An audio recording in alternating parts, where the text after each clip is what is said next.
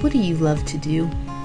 Can you remember the last time you had a hobby that didn't involve an ulterior motive? That didn't involve money or hustle culture and that made you feel maybe a little bit vulnerable and afraid to be judged? I want to hear about that story. We all have something that gives us passion, and it's my goal to re inspire you to find the joy in your life by talking with other people about the things that make them happiest. I'm Megan Breen. This is Anything But Beige. Let's go. Hi, my name is Monica Tanner, and my passion is sex. Hell yeah. so you know, for people listening to this, uh, Monica and I have already gone through another uh, episode about business, and that's on my Stop Sucking a Business podcast. But this one was the origin because I wanted to talk to you about how you, this is going to sound so silly, but how you get passionate about sex and how you turn that into something you're so passionate about that it becomes the main driver of, I mean, not your life, but your business and create like so for the listeners of this one let's talk about the origin of finding your passion for intimacy and relationships well, so, eh, you know, starting at the beginning, my passion for intimacy and relationships really started when, you know, when I was a, a child, I was a part of, of this really nuclear family. It was a mom and a dad and a, and a me and my brother. And we had this like perfect, perfect life. And until I turned 12, my parents announced one day that they were getting a divorce. And that just kind of, you know, crushed this beautiful utopian life that I was used to. And things got really, really hard. And so uh, as a very precocious 12-year-old, I became very, very obsessed and passionate about what makes relationships strong and lasting. I would, you know, observe my friends' parents and anyone I knew who was married, married, and I wanted to know how they stayed happily married.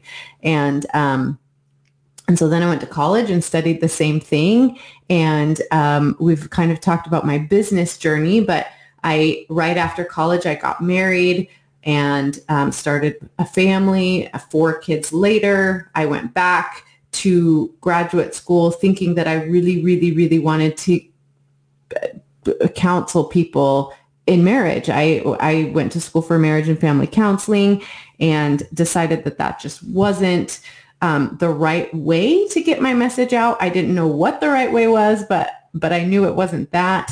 And so um, and then I got very involved in the world of of ClickFunnels and marketing and and learning about messaging and, and what that was. And so um, I kind of landed on this idea and kind of developed it over time that sex was the key to strong and lasting relationships, passionate relationships. And when I say sex, I don't mean just intercourse, which is what most people think of when you say sex. I'm talking about emotional intimacy, physical intimacy, relational intimacy, like all the things like foreplay starts when you wake up, I teach. And so it's all of those things that make you feel close and connected and vulnerable with another human being. And I do believe that sex is the highest level of human connection. I mean, it is the life-giving power. So not only is it power to create physical life, but it also is the key to creating creativity and self-assurance and all of these beautiful things that create attraction, connection, passion, and pleasure, which to me is the whole purpose of life and, and sharing your life with another, another human being. So that's how I got really passionate about sex. well, and what you were talking about just now is I would love to hear more about the, the, the different avenues of sex, like the emotional, the physical, the mental, like how do you differentiate that as someone who maybe has blocks about sex? Well, there's all kinds of, we talked about this before, there's all mm-hmm. kinds of negative messaging around sex. I mean, it's probably one of the most distorted ideas in our culture and society. I mean, there's, you know, you've got it, the messaging that you get as a child, you know, where, where either your family doesn't talk about it or there's shame around it. And then you grow up and you, you've got, you know, Hollywood's version of sex, which is super distorted. And then you've got pornography and all that comes with that. And so typically most of us walk around getting being barraged with negative messaging about sex but the truth of sex is is that it is the glue that holds relationships together um, when you when you consider it in the broader sense of emotional intimacy. And physical intimacy. So so once you get into a marriage relationship, it's really really really important to be filling, you know, to try try and get those negative ideas out and then start filling your your mind with these healthy positive messages that that sex is good and it's of God and it is the power we have to create life but it's mm-hmm. also to give us pleasure and to be able to find our passion and to learn about ourselves and another human being. So when you can connect that vulnerably and that completely with another person, um, it really is the opportunity to figure out who you are, who they are, who you are together. Um, and it's this, this beautiful um, connecting thing, but you know, in every relationship, you're going to have a higher desire partner and a lower desire partner.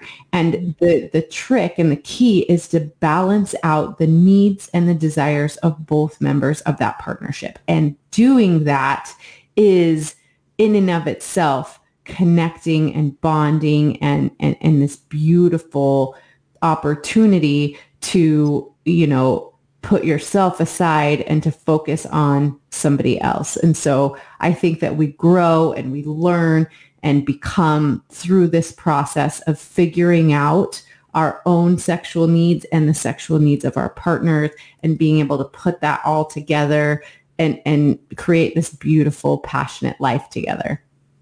Well, how do you think people best find their sexual preferences? And I, I know that sounds like a almost duh question, but just going back to our society of like, especially women, where you are quiet and polite and demure and you do not, you please, you, you are a people pleaser. And so um, how do you recommend, especially women, get through this in order to be a better partner and honestly to be better to themselves? Yeah. So I think it starts with a lot of self-reflection. It's a lot about looking inside and seeing what the sexual messaging that you've taken in all of your life, um, being able to, you know, keep, keep a journal or, or some way of really just examining how it is that you think about sex and, and the ideas that you have about it. And then it's about um, really thinking of yourself as a whole person. So when when we think of ourselves, our identity as a whole, we've got our physical identity, our social identity, our mental identity, our emotional identity, intellectual identity. There's all these pieces of ourselves and it's really important to understand that our sexual identity is very much a part of who we are as a, as a human being. And then when we start to um, bring in positive messaging and develop that sexual identity, mm-hmm. then we can get a little bit more honest with ourselves and clear about what our sexual preferences are and and making that a really important part of who we are and what we share with our partners.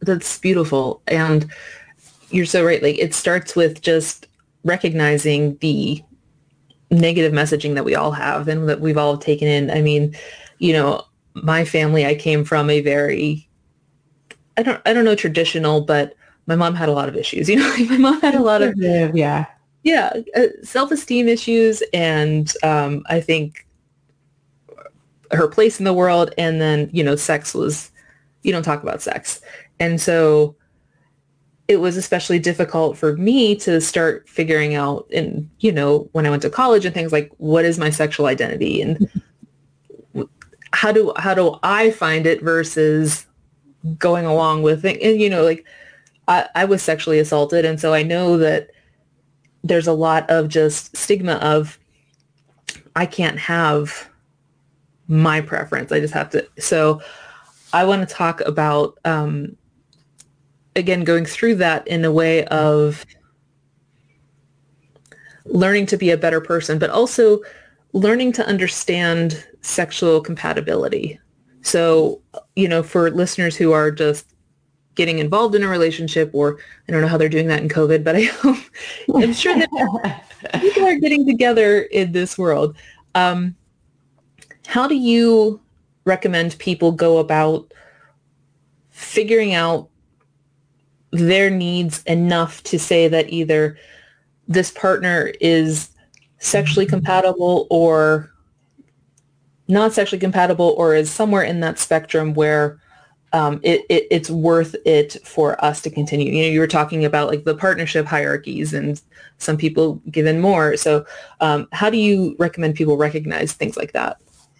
Well, I mean, it's kind of like figuring out what your favorite food is. I mean, some people go, you know, a very long time in their lives not knowing what kind of food they like because they always kind of default to whoever they're with, right? So, you know, if my family is very much into Italian food and that's, you know, kind of what I've been fed all growing up and I think that I love Italian food, right? And then it's kind of like you said, you go to college and you're like, wait, do I only like Italian food or there's like so much more there, right? There's like Chinese food and American food, eh, like all the different kinds, right? And so it's kind of this process of trial and error. Like you have to be willing to mm-hmm. kind of try some things out and see what you like. And you might decide that Italian food is good, but man, if Chinese food is an option, like that is where it's at, right? So, so it's just kind of this process of, of, of feeling you know, somewhat confident and comfortable branching out into something new and trying it out and seeing how you feel about it. And then there's definitely an element of attraction. Like, you know, if you walk past a Chinese restaurant and that smell just like overwhelms you and you're like, I, I have to you know, try this, right? And so as humans, we are attracted to other people. And so it's just being willing to, you know, kind of put aside what we've been fed our entire lives and being willing to try something different and see how that feels and how that tastes and all of the sensations that that come with a, a relationship or an attraction or, you know, figuring out another person. And so, and so that's really what it's like to develop your sexuality. It's the same as trying to figure out your favorite food. You know, you've grown up in a family, you've probably been fed something very similar and then you go out into college where there are no rules really and there's tons of options and you just go out and you you get brave and you figure out what you like and and hopefully you can do that. A lot of people don't. A lot of people will get into a committed relationship that's exactly like what they were fed all growing up. And then mm-hmm. at some point they're like oh my gosh like i didn't ever you know i i think of julia roberts in runaway bride all the time where she's always been in a relationship and then she she runs away you know she's always running away and and then she figures out you know what kind of she goes through this process of figuring out how she likes her eggs. And and you know figuring out your sexual preferences is very similar you know. Hopefully you find someone who you can you know create that safe space to learn and grow in. I mean, that's, you know, kind of how it happened for me. But, mm-hmm. um, you know, some people have to go through a lot of heartache to figure that out. But, um, you know, hopefully, hopefully at some point in your life, you get enough courage to kind of branch out and figure out what it is that you like. Well, and then once you figure out that you are super into Chinese food and you meet someone who maybe likes Chinese food, but they're really more into pizza.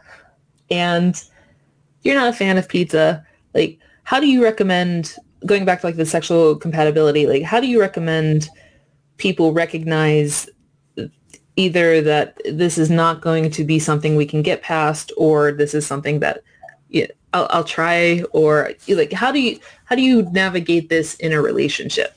Oh, I love this topic and I could literally talk about it for hours, but I'll try to like, I'll try to distill it down. But I, uh, uh, I think the best way to talk about this is in a concept I call the beauty of conflict. So this is where you're always going to have different preferences as another human being. I mean, you didn't grow up uh, with the same experiences. I mean, no matter who you are in a relationship with, you're going to have different preferences and it's going to create a, a little bit of conflict. And I think conflict is fantastic. It's a wonderful thing that that drives the passion and fun and spontaneity in your relationship. So conflict is good. And so that's the first block that we have to get past is that uh, a lot of people think, oh, if we're constantly disagreeing and we're always in conflict, like that's bad and there's something wrong with our relationship. But I will argue that it's very, very good. And so what happens is you learn tools that I like to teach um, that will help turn this conflict into creativity. So another concept that I love to talk about is is uncompromising intimacy. So I hate that word compromise. I think it's like a dirty, dirty word because nobody wins in a compromise. And if you're always compromising, then you're constantly giving up little pieces of yourself. And so, um, so I teach that, that vulnerability and Hey guys, at the end of every month, I'm planning to do a Q&A special answering all of your questions either about what we just talked about or anything in between. I'm happy to hear back from you and help you out if I can. If you could do me a favor and go to thebeigehouse.com slash askmegan, you can leave your comment or your question. I'll be able to answer it on the next Q&A episode. Again, the address is thebeigehouse.com slash askmegan. Ask Megan is all one word. Thank you so much. I look forward to hearing from you. Oh gosh, I just forgot the word um, vulnerability and um, curiosity. Curiosity plus vulnerability turn conflict into creativity. So if you can be curious about your partner and you can get vulnerable with your partner, then you can take any conflict and turn it into a creative solution that is better than the original. So compromise breaks down individuals. You, you become less than the original. But turning conflict into creativity is where you take two individuals and you make them even stronger than they started. And so definitely my husband, I love all kinds of food. In fact, when we travel, I'm like, I want whatever food is popular here. Like I am a foodie. My husband will only eat pizza or pasta. Like that's it. We can be in any foreign country, in any land, and he wants pizza and pasta. And we've learned to create this beautiful, fun, you know, dynamic where we'll go to San Francisco where all I want is crab and like shellfish and like whatever like fresh right out of the ocean, right? And we'll go to a really nice restaurant for me where I can order, you know, the Dungeness crab or whatever and he will go down the street to In-N-Out and bring his hamburger into the restaurant it's hilarious. Sometimes they'll bring him a plate and a cup and like pour his milkshake into like a nice cup.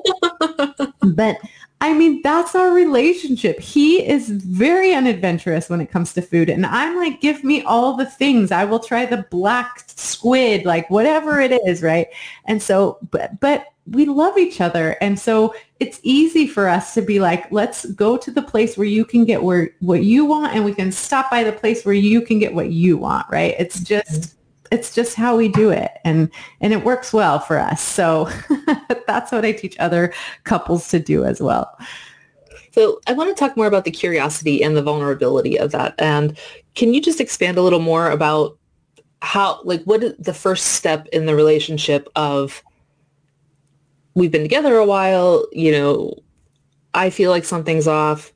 How do you how do you spark that vulnerability and that curiosity with someone yeah, that's a beautiful question. And I love that question because you're always going to have differences of opinions. You're always going to have different ways of, of tackling something or, or doing something, right? And so instead of just immediately being like, that's not the right way to do it, or that's not what we do, it's, it's being really curious, like, huh, like I noticed that you're loading the dishwasher completely differently than I would ever think to do it. Like where did that come from? And you get, instead of attacking, you just open up. And this is, I mean, this is valuable information for any relationship, a working relationship, anything, right? Instead of just being like, that way's not right because that's not how I do it. It's, where did that like i like i'm wondering like how did you learn how to do that or where did that opinion come from? It's it's just opening yourself up and then being able to get vulnerable. Like you know when i was 12 years old my nanny taught me how to load the dishwasher this way or whatever the whatever the the thing may be or the way you do your finances or the way you want to raise your children. It's just it's opening up it's opening up yourself to learn about your partner and then to get really vulnerable about yourself. Like like like maybe you have to explain like it really scares me when you do this with the kids because of this experience i had.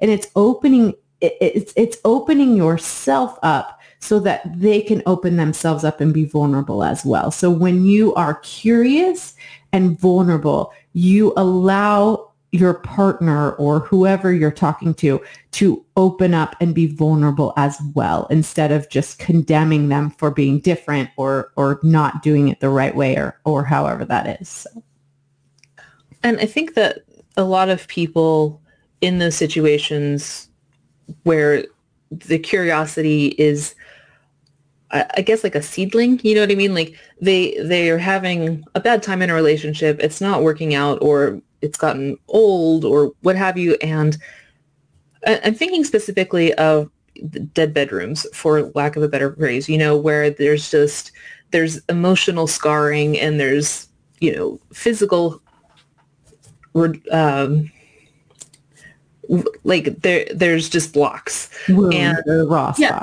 Yeah. Yes, exactly. And so, um, how do you recommend people take the first step in that kind of situation? I think it's it's just using the language of curiosity. I think it's it's very much just instead of being quick to be offended, it's it's just really opening up and being like, I noticed this about your response in bed or or whatever it is and just asking about it. Like like you know, I'm curious as to why, you know, when I go to touch you here, you recoil or, you know, it, you know, it seems like you, you, you're not interested in this or, or whatever it is. And just being able to just be curious and wonder instead of being totally offended and being like, well, I guess they don't care about me or I guess, you know, whatever. Um, it's, it's like putting aside your own assumptions and being like, tell me about this. Like, why is this, you know, why does this happen like this? Why is your response like this? And then being willing to be, be vulnerable and be like, I feel like when I, I go to touch you here and you recoil, like, you know, it, it kind of hits something inside of me where I think, oh my gosh, like, you know, uh, then I feel bad. Like maybe she doesn't want me to touch her or, or whatever it is. It's, it's, it's inviting them to, to share their experience and their their heart with you in a way that's safe and you know builds trust instead of you know put put up walls. It basically it's it's inviting trust and collaboration as opposed to putting up walls and and building anger and resentment. That's beautiful and i hope that that i hope that relationships there are relationships that can be saved like that. Like my um, my mother and my stepfather were together for like 17 years, and I was like, they were only together financially. You know, it wasn't. There was no intimacy, and there was no. I, I don't think there was love. I think there was like a friendship, but and so when I when I hear about you know people being vulnerable and curious and from my own experience, it was just of no one was willing to take that first step in that kind of mm-hmm. in that kind of marriage, you know, and it's so they're people, you know, they're still they're each individual people with passions and loves and so it's it's not fair to kind of be in that situation. And I, I love hearing about just conversation being the key to that, you know, and when do you uh, the question that i'm that's in my head is when do you know that it's not going to work? And i guess i don't know what sense i mean that in but i'll just i'll say that question and i'll let you tackle it how you see fit. That's actually a really hard question. When do you know that it's not going to work? I mean if there's any type of danger there, then I would say definitely like, you know, respect yourself enough to get out of a dangerous situation. Um, but but it really does to your to your thought and point about your mom. It takes a lot of courage definitely to be the first one to be willing to be vulnerable. I mean, that's a very difficult thing for most people to do. But I think when if you're willing to if if you're invested enough to be willing to have the courage, even though it's very scary and it's a huge risk to open yourself up to another person. But I've seen a lot of situations where you have people who have been married for, for many, many, many years who've never taken that risk to be very vulnerable. And, you know, they've gone, you know, 20 years thinking that something was a certain way, but never asking about it or never explaining their experience with it. And so if you can have the courage to open up and to be really vulnerable and brave, it, most times, like more times than not, you're going to invite vulnerability from another person. And that just changes all of the it just changes all of the aspects of a relationship, the dynamics of a relationship. And so uh, another thing that I teach that is is very um, is is you only need one person to change a relationship. So a relationship is a dynamic where you it's it's a system. And so if I behave in a certain way that's predictable, then my partner can can can uh, respond in a certain way that's predictable. But if I work on myself, if I learn different mm-hmm. skills, like people are always like, well, I'll never get my spouse to, to, you know, commit to that or to agree to that or, you know, want to, they, they'll never want to work on our relationship, right? But you can change or fix. Like I, I, I love using the word fix because people are like, can you just fix my spouse, right? No, but you can fix your spouse. Like you actually really can, but not through the way that you think. Like you're not going to be able to force them into any certain behavior. But if you start changing the way that you show up in the marriage, you start learning tools and change mindsets and and and like do all of these things, you are forcing your partner to change because it changes the dynamic where it's no longer predictable for them.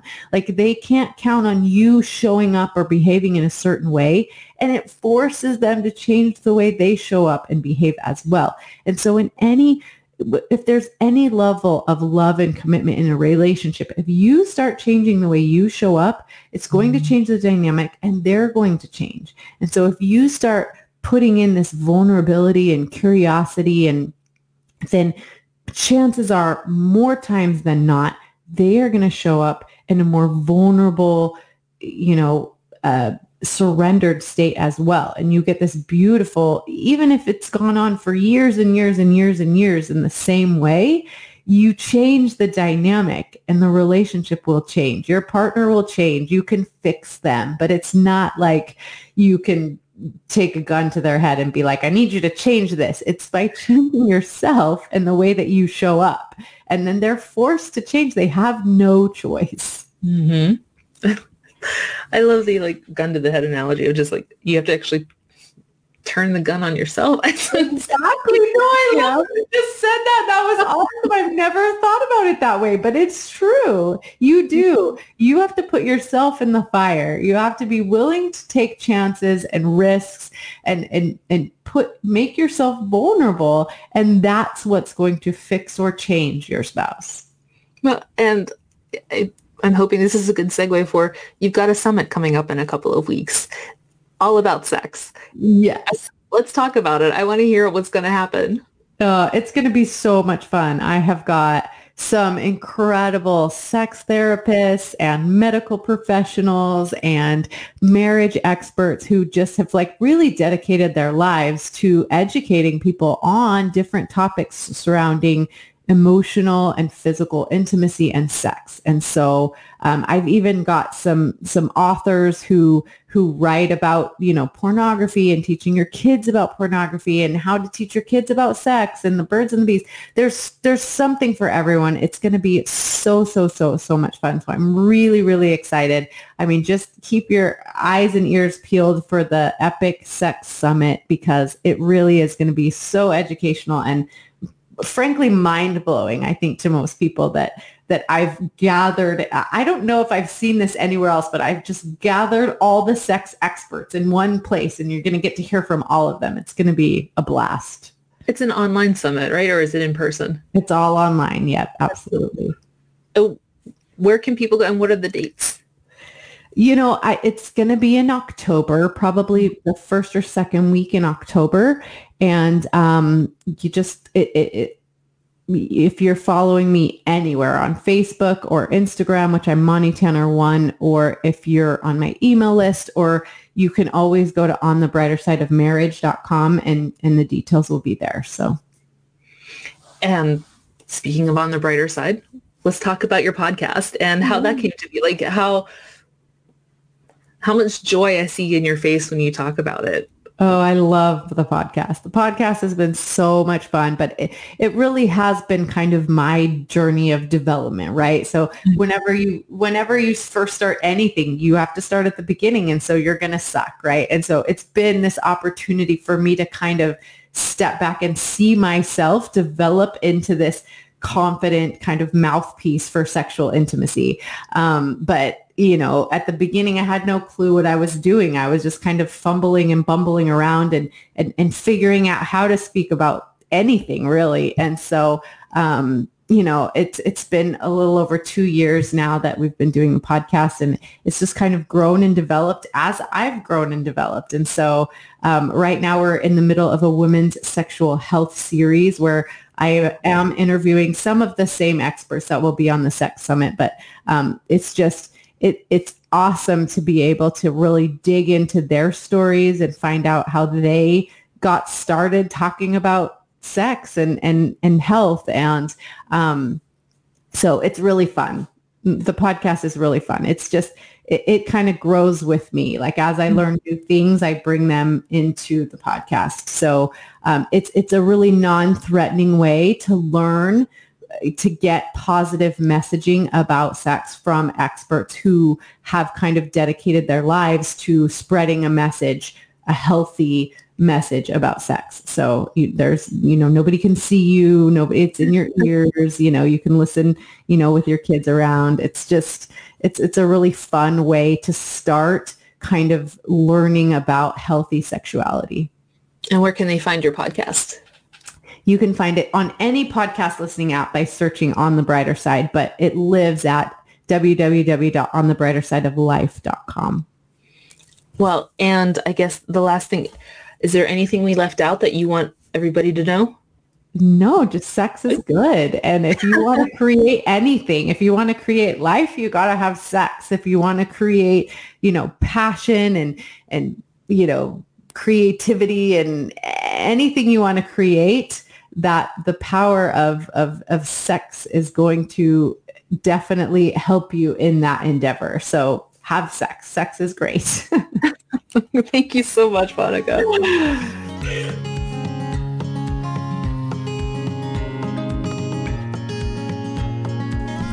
Hey guys, one thing before you go. At the end of every month, I'm planning to do a Q&A special answering all of your questions either about what we just talked about or anything in between. I'm happy to hear back from you and help you out if I can. If you could do me a favor and go to thebeigehouse.com slash askmegan, you can leave your comment or your question. I'll be able to answer it on the next Q&A episode. Again, the address is thebeigehouse.com slash askmegan. Ask Megan is all one word. Thank you so much. I look forward to hearing from you. On the next episode, to teach them and reach more of our students because you're mm. losing some of these students that really need that extra attention. And uh, the problem is that a lot of the stu- teachers don't even know how to handle working with them properly. That's why they end up bringing in specialists because they want someone who's going to sit with them one-on-one and focus on their needs and how to work with them.